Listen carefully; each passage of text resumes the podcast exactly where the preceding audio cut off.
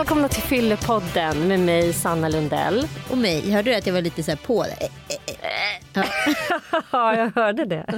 Vad är det med dig Anita? Nej men det är konstigt för jag har gjort precis eh, lille lördag innan det här. Ja. Och då kommer man liksom ur ett poddtillstånd och in i ett annat. Jag kommer ihåg när vi gjorde Plura för några veckor sedan. Ja. Då hade jag suttit på Aftonbladet och varit så här glittrig och glad. Och, bara, lalalala. och så kom jag liksom in med det så här känsloregistret in i Plura-podden. Och man märkte att det liksom inte funkade riktigt förrän typ efter en kvart började man komma in i balans. Så vi får se hur det går idag. Det här känns i och för sig lite mer glittrigt och glatt. Ja men det gör det faktiskt. Ja. Vi har just konstaterat att vi sitter i denna studio tillsammans med en utav, skulle jag säga, mina barns eh, stora nyfunna liksom, idoler. Ja, och jag skulle säga så här, typ alla killar jag känner runt 20 plus stora frikort. Ni kanske känner igen det där skrattet. Varmt välkomna till Fyllepodden. Nicky Amini. Tack så jättemycket. Vilken härlig presentation. Ja, man måste väl få det också. Ja, men jag har fått höra några olika, men den här den var härlig. Och jag är också lite starstruck. Jag tycker du är en sån jäkla cool eh, människa. Rätt och slätt. Eh, jag har ju inte varit sån här enorm idolfantast. Men den här säsongen har jag följt slaviskt. Alltså verkligen varenda avsnitt. Och du är den som imponerar mest på mig. Eh, Tack så jättemycket. inklusive då idolerna inräknat. Du har verkligen en, en eh, attityd och en charm som är så helt ointaglig. Ja, Har du aldrig haft artistdrömmar själv? Nej, det har jag inte. Jag tror jag insåg rätt tidigt att eh, det inte är någonting för mig. Ja, när jag gick eh, på lågstadiet fick man ju välja så här, um, ett tillval en gång i veckan gå och spela ett instrument. Eh, och min pappa är ju musiker så han ville ju gärna att både jag och min stora syster skulle lära oss att spela instrument. Jag valde ju då gitarr och eh, min musiklärare han kämpade hårt med mig där men det var, jag hade liksom inte intresset för det på det sättet. Jag gjorde det bra. Det, det, jag gjorde min läxa och lärde mig liksom ackorden och så. Men, eh, men det, var liksom inte, det kändes inte givet. Nej, men det där är ju väldigt spännande. för att så här, Tror du då att man måste ha en talang för att lyckas inom sitt gebit? Speciellt som musiker. Ja men det tror jag. Jag tror det kanske oavsett yrke att så här, man verkligen känner att det här är någonting som jag är villig att göra allt för att verkligen lyckas med. Och, och att det, det kommer naturligt, att det inte är påtryckt eller att det är någon annan som vill att du ska göra det och, och så vidare. Jag tror det är, det är väldigt viktigt om man liksom ska bli bäst på det man gör. Sen behöver man kanske inte bli bäst men det är kul att bli väldigt bra på det man bestämmer sig för att göra. Men hur ser man en talang då? Vad är din liksom, vad, så här, när vet du att så här, oj det där är en talang? Ja, men om vi då mm, tänker på mm, artister och eh, i idolsammanhang så är det klart att så här, sångrösten är ju utgångspunkten. Eh, Den måste ju vara bra och gärna liksom ha någonting unikt så att liksom rösten, tonen, det här idet som man pratar om ibland som låter jävligt trött men nu är det så. Eh, att, det, att det finns, att man liksom sticker ut i mängden och hör man personen på radio eller liksom hör man låten att man automatiskt vet att det är, ja just det, det är den artisten utan att nödvändigtvis behöva se artisten.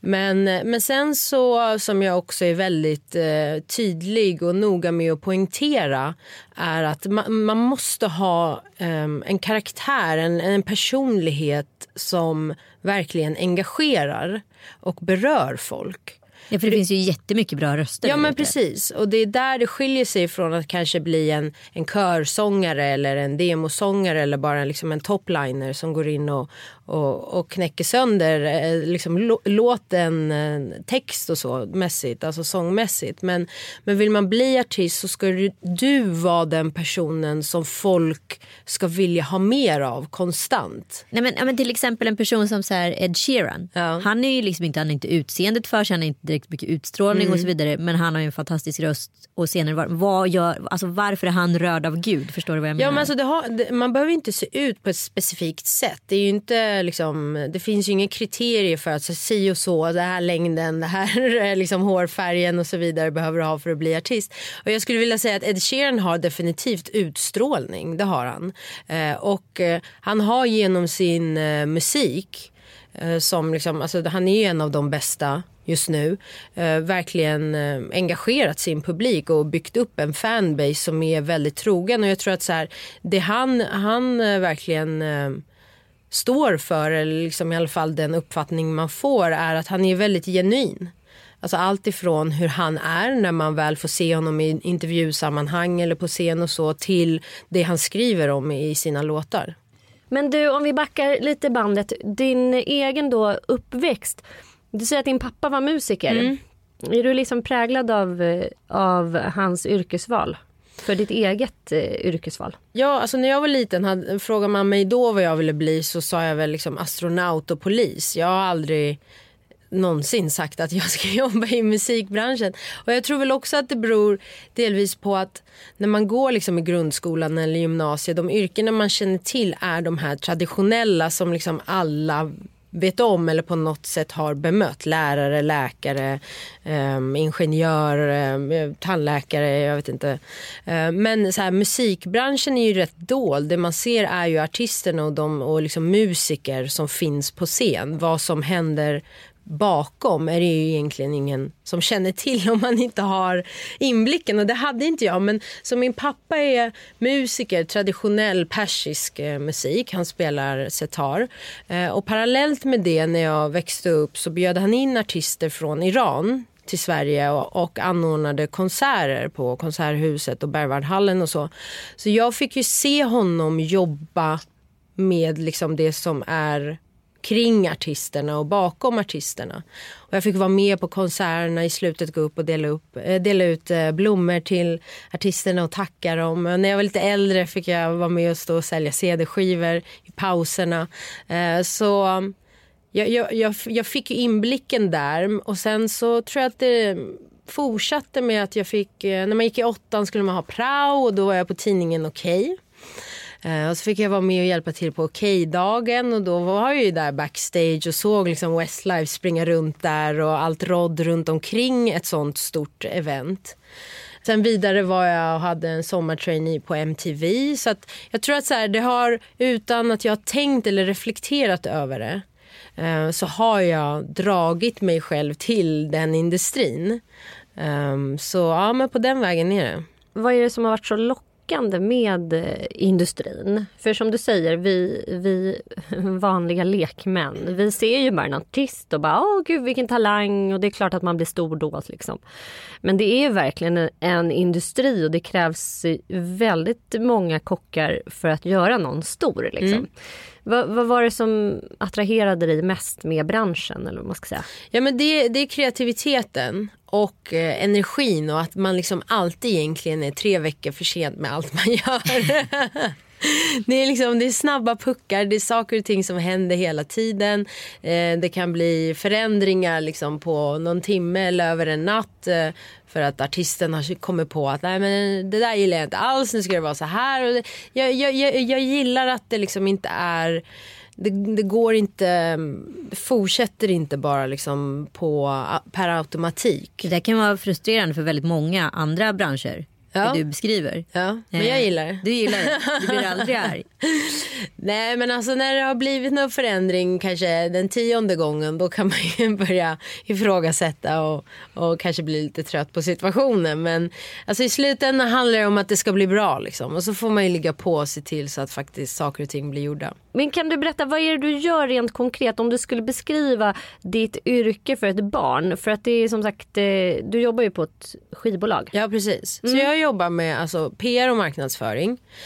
Um, och om man ska försöka konkretisera det så tydligt som möjligt så att när en artist ska ge ut en ny låt eller ett album så läggs det upp en strategi kring artisten. Och då utgår man ju ifrån så här, vad är det här för artist, vad är det för musikgenre, vad är första låten, målgruppen, vem är det vi liksom ska nå, hur är det liksom en etablerad artist eller är det en ny artist? Så strategierna ser ju olika ut för eh, beroende på vem artisten är helt enkelt. Eh, så det läggs upp en lanseringsplan. Och då ingår ju liksom allt ifrån media till eh, events till ehm, ja, men liksom radio, Spotify ehm, och ehm, hur man liksom ska få låten att etablera sig i Sverige, i andra marknader och liksom verkligen bygga vidare och se till så att så många som möjligt får reda på att det finns en ny låt ute av den här artisten och att det, liksom, låten blir framgångsrik. Det låter spännande och om jag har förstått det hela rätt så har du varit väldigt så framgångsrik i ditt eh, gebit. Vad är det du gör som, är, vad är det som, som gör att du får liksom, artister att flyga? Um, för det första så jobbar man ju alltid i team så jag kan inte ta åt mig all ära själv. Och det, är, det är ju viktigt att det finns ju liksom olika, olika aspekter i det hela. Men, men jag tror att så här, i grund och botten så i mitt fall så framgångsfaktorn för mig förutom att jag är bra på det jag gör och får bra resultat så har jag um, en personlighet som jag tror har tagit mig väldigt långt uh, i, i den här branschen.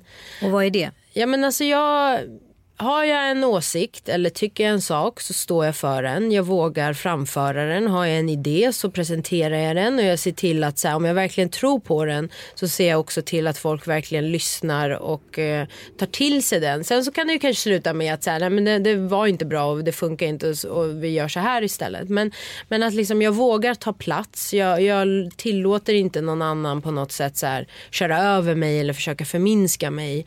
Um, har det och, alltid varit lätt? Nej, absolut inte.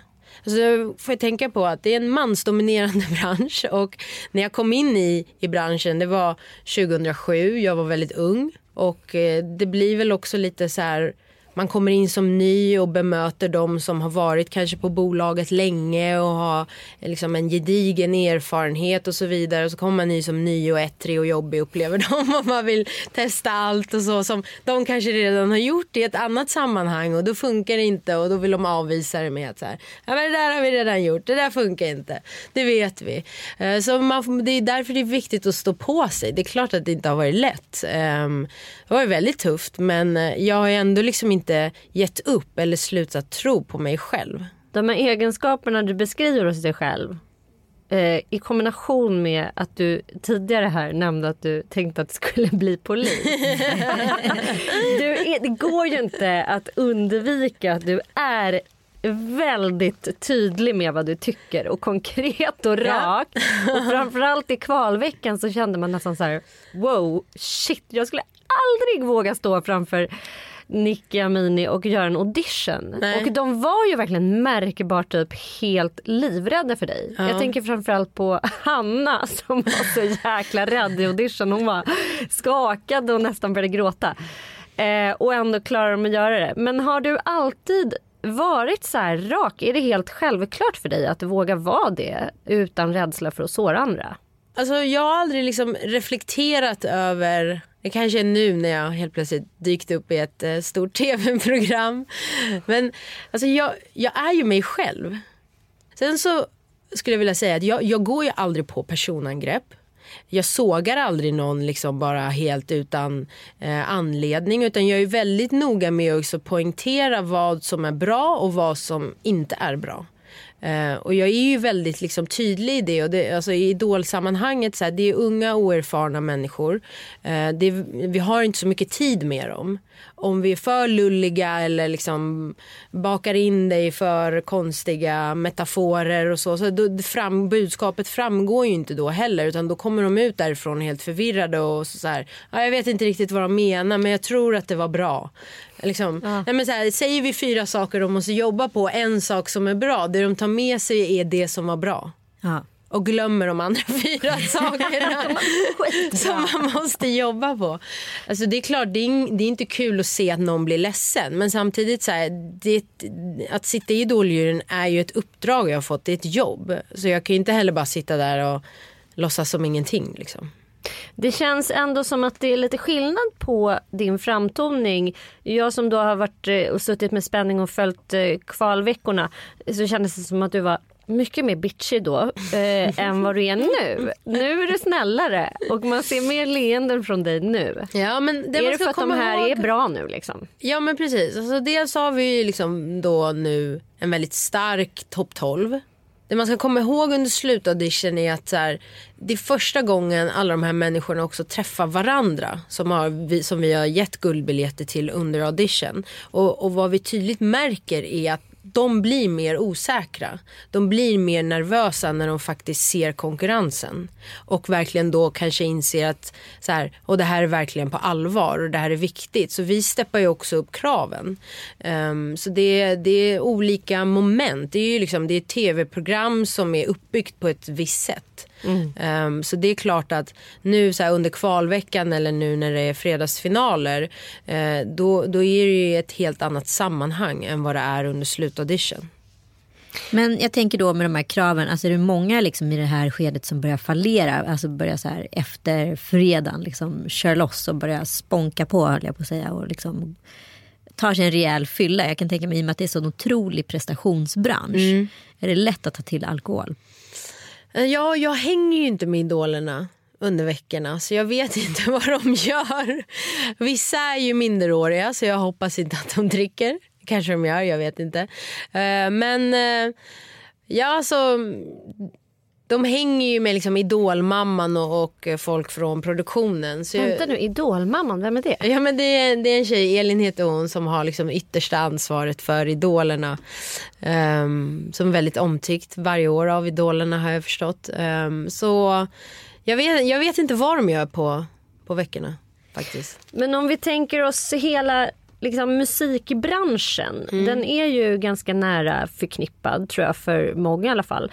Med just alkohol och droger i viss mån. Vi får liksom följa media så här, skandalisering av typ Britney Spears, Justin Bieber åkte dit för rattfylla.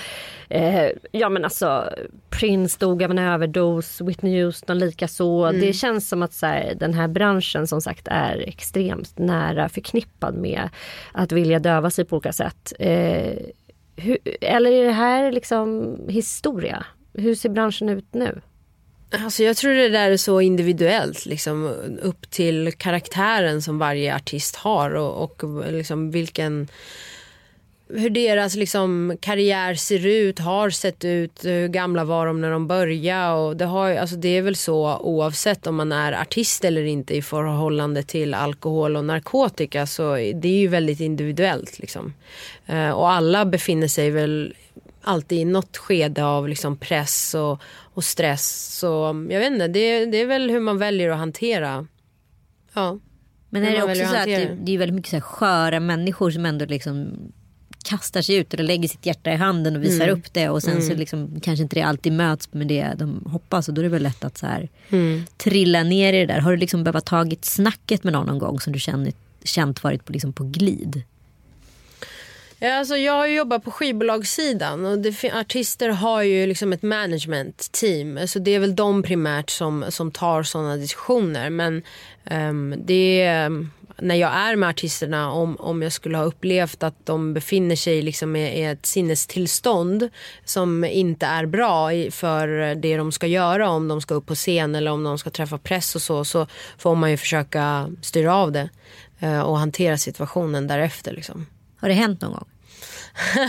ja men det är klart att det, det har hänt eh, men det har inte varit eh, något så här superextremt liksom. Nej men vad gjorde du då? Tog du ett snack eller var det Nej men vi liksom fick helt enkelt skjuta upp pressdagen. Det är så? Ja. Det är också så här märkligt att det känns som att gemene man på något sätt har någon slags större acceptans för att typ en rockstjärna intar enorma mängder alkohol och typ eh, drar en lina kokain till frukost. Som att det är bara så här. Jag, jag tänker på till exempel Myrtle Cruise Eh, den biografin som skrevs av Neil Dirt. Strauss. Ja, men alltså, den är ju helt sjuk. Den är ju verkligen så här, det inte så mycket alkohol i den boken så att det är liksom, man tror inte att en människa kan överleva det intaget av alkohol. Varför tror du att det här är någonting som anses vara så här helt acceptabelt för att man är så en rock'n'roller typ? Kan det vara till och med så att man använder det för att skapa en image fast man egentligen typ dricker gröna smoothies. Man bara så här, Steven Taylor bara så här, i sin whiskypava bara, är det vatten? Eller förstår du vad jag menar? Att man Nej, kan men alltså, vilja framstå ja. liksom att man är en så här Men det finns väl en mysticism i det. Jag menar du jobbar med PR och press inom liksom skivbolagsvärlden. alltså det är klart att det måste vara så här. Det är klart att det kan addera en viss person ifall den får mycket skriverier om det, det ena och det andra. Jag kommer ihåg när Pete Doherty ur eh, Baby Shambles liksom var som störst. Att folk nästan, jag tror Andres Lokko som skrev någon krönika om det, att folk nästan ville klä honom för att nästan hoppades på att det skulle hända någonting när, de hade på, när han hade på sig deras kostym för att då skulle den få så mycket publicitet. Att det finns en cynism i det. Jo men så är det och det är klart att så här, någonstans eh, när man är på den nivån när man på något sätt är en liksom världsartist eller eh, rockstjärna eh, superstjärna så, så syns man ju och hörs konstant och det finns ju ett enormt medialt intresse för dig. Men det man ska också komma ihåg är att så här, i Sverige tror jag så här, den här paparazzi-kulturen finns ju inte. Eh, Så att deras art- artisterna, de får ju leva rätt anonymt. Eh, När du börjar, när, liksom de, de artisterna ni nämner om man kollar på artister från USA och UK där paparazzi-kulturen finns. Allt dokumenteras, allt de gör dokumenteras. Och så här, då, då får man också kanske ställa det i relation till så här, en vanlig person, alltså jag. Det är klart att jag också så här, har varit ute och festat. Hade jag haft någon som konstant är efter mig och filmar och, och fotar allt så hade ju liksom, jag vet inte, kanske hade dykt upp några jättekonstiga bilder eller filmklipp. Så, så det är väl också det att de exponeras ju på ett helt annat sätt. Och så liksom, media tenderar ju att överdriva saker. Så det, det, är, det är olika grejer man får ta in i kalkylen. Men Liksom. det är ju inte så att en stjärnadvokat skulle få liksom samma typ av paparazzi-tail som, Nej. som Justin Bieber. Nej. Nej. så det är klart att det finns liksom ett intresse och en vurm runt det i branschen. Alkohol kan vara gott och öka trivseln men det ställer också till många problem. För de som dricker och för de som finns intill och för samhället. För att det ska finnas en motkraft och för att människor ska reflektera över sitt drickande finns den idéburna organisationen IQ. Vill du veta mer? Kolla in iq.se. Men eh, vad har du själv för relation till alkohol? Ja men alltså jag dricker alkohol. Men sen så är det så att eh, jag... Eh, det här är inte någonting som liksom är, eh, en läkare har bekräftat. Men jag har någon form av alkoholallergi. Så när jag dricker alkohol eh, blir jag täppt i näsan. Vilket eh, gör att jag sen får svårt ibland att andas ordentligt. Så jag kan känna att jag får hjärtklappningar. Jag verkligen känner hur mitt hjärta slår. Jag kan få väldigt röda ögon och till slut så får jag en ganska jobbig huvudvärk. Um, så jag måste välja vad jag, när jag dricker och vad jag dricker. Om jag dricker för söta saker eller om jag håller på och mixar olika typer av alkohol. uh, så kommer de här symptomen sta- fram snabbare. om jag håller mig till champagne eller kava och liksom vodka Ramlösa så kan jag hålla mig rätt bra. Och så brukar jag ta någon sån här tabletter som öppnar upp i hålen så att jag inte ska bli täppt i, i näsan och så vidare. Uh, så det, jag har en liten stökig relation till alkohol även om så här, det är klart jag gillar att festa och, och liksom så men jag kan inte heller bara gå loss för att eh, det, jag, det, det blir jobbigt för mig. Liksom. Men på ett sätt var det också bra för att eh, jag har haft det här ända sedan jag var liten som tonåring kanske när man började dricka. Mina föräldrar kunde ju se på en gång för jag blev är helt röd liksom. Öronen i ansiktet, ögonen. Så det gick ju liksom inte att dölja om jag hade gjort något sånt. det var ju körd. Men det där är helt... Det var faktiskt en, en eh, kollega till mig i ett annat sammanhang som berättade att hon har precis samma symptom. Ja. Hon är så här, nej men det är så jobbigt, jag kan inte dricka liksom mer än två glas vin och inte ens det. Och så beskriver hon exakt Mm. samma, så allergiska.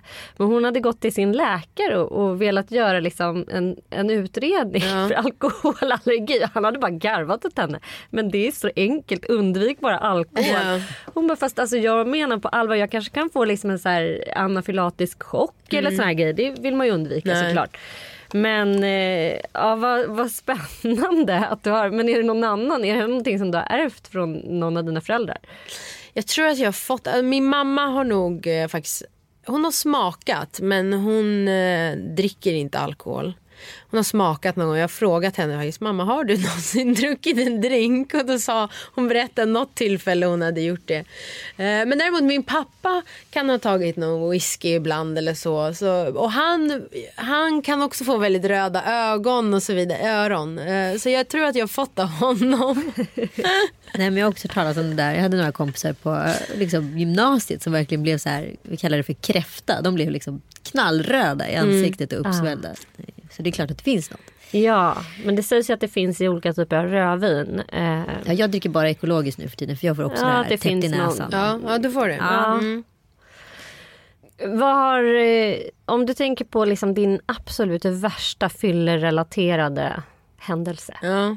Har du haft någon riktigt jobbig Ja fylla? men alltså det var, det var för några år sedan så var jag på en, eh, en av nattklubbarna i Stockholm och eh, jag kan inte så här bekräfta det helt och hållet men jag, jag tror att jag fick någonting i mitt glas för att eh, jag började känna mig yr så jag tar mig till toaletterna och då så svimmar jag av på toan med låst dörr. Oj. Så när klubben börjar stänga och så och mina kompisar inser ju att så här, jag är borta. Eh, Men liksom det enda jag kommer ihåg är att jag vaknade upp i min säng dagen efter. Jag hade ju tur som hade mina kompisar där liksom. Gud vad läskigt. Och att jag inte hamnade i någon annan konstig situation. Vad obehagligt. Det Mm. har ju diskuterats en del huruvida det där är liksom en myt eh, eller om det verkligen stämmer. Men vi hade ju faktiskt någon annan här som hade varit med om exakt samma sak. Mm. Att bli liksom, få någonting i glaset. Väldigt, väldigt obehagligt. Mm. När var du full senast? Full? Vad, vad Det klassar man som full? Ja, så här, själv nästan. Jag var på en väldigt trevlig middag i lördags och vi drack väl en hel del eh, vin och, och kava. Jag vet inte, full liksom, vad, vad, vad är eh, bemärkelsen av att vara full? Att man inte men kan gå man man rakt? är eller? lite jag hade här- inte kört hem från festen kan jag säga. Det hade jag inte gjort. Alltså i lördags helt enkelt. ja.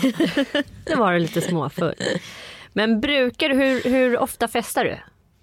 Mm. Nej men alltså det... Kanske, och liksom festa. Jag, jag är inte på nattklubb så ofta längre. Utan det är mer middagar som går över till att man sitter kvar oavsett om det är hemma hos någon eller om man är på restaurang. Eh, att man sitter kvar och fortsätter liksom ta några drinkar och så vidare. Um, så, men det, det, jag skulle vilja säga att det kanske är en gång i veckan. Ja. Eh, för att återkoppla till din bransch, liksom där du jobbar. Eh, det känns som att just så här att jobba med event och med artister och att det händer saker som är så här, ja men spelningar generellt och, och liksom att det är lite mycket alkohol. Hur eh, förhåller du dig till det? Liksom, Ja. Hur gör du för att hålla en sane nivå? Mm. när, när jag var yngre och precis hade kommit in i branschen och kanske också orkade dricka alkohol på ett annat sätt än vad jag gör idag. Eh, jag blir ju fruktansvärt bakis. Det blev jag ju inte för tio år sedan. Um, så då, då, det var väldigt mycket events och, och jag gick på mer events också. För att jag tyckte att allt var så nytt och kul. Liksom. Um, eller showcase eh, eller vad det nu kan vara. Och det är klart att det fanns ju alltid öl och vin och drinkar. Liksom. Ehm, nu idag är jag mer selektiv med vilka events jag faktiskt går på och om jag väljer att dricka alkohol eller inte. Det finns ju alkoholfria alternativ. Liksom. Så att det är ibland när jag känner att så här, nu, nu har jag redan druckit liksom, i torsdags och eh, i fredags så ska jag göra någonting på lördagen så kanske jag undviker eh, och gör. Dels alltså för jag tränar mycket eh, och dels för att eh, som sagt jag bearbetar alkoholen på ett annat sätt än vad jag gjorde för några år sedan. Jag tycker det förstör så mycket liksom, om man är ute och festar en fredag. Hela helgen är man ju bara seg och hängig. Det är inte kul. Håller med. Ja. Jag, vad, gud vad vi låter så här för, Gud vad vi är förnuftiga här. förnuftiga. Ja. kanske Men jag tror att jag har en teori och det är att så här, ju äldre man- man blir desto, desto närmre kommer vi alla punkten då vi ska liksom upphöra att existera. Och Ja. då tar man ju mycket mer tillvara på tiden. För jag tycker också att det är, så här, det är waste of time att känna Ja. sig bakis och inte kunna tänka klart och inte kunna göra grejer. Man är bara så här, det känns som att man har fått någon slags eh, handikapp liksom. På grund av bakfylla. Det, det, det är inte uppskattat Nej, alls. nej men verkligen. Då, då tycker jag liksom, det är inte riktigt värt det. Mm. Jag skulle nog vara full betydligt oftare ifall jag slapp vara bakfull. Ja, definitivt. Absolut. Tack snälla Nicky för att du kom och gästade oss och eh, vi ser fram emot eh, en idolfinal. Eh, Riktigt rafflad en sån. Ja, men tack för att jag fick vara med. Ja, det var kul. Tack snälla. Är du intresserad av dina eller andras alkoholvanor gå in och besök alkoholprofilen.se. Där kan man göra ett litet test som jag och Sanna brukar göra. Det kan man göra bara då och då för att man vill ha lite koll på hur man ligger till i alkoholträsket så att säga. Eh, är man intresserad av IQs arbete så kan man besöka iq.se. Tack för att ni har lyssnat.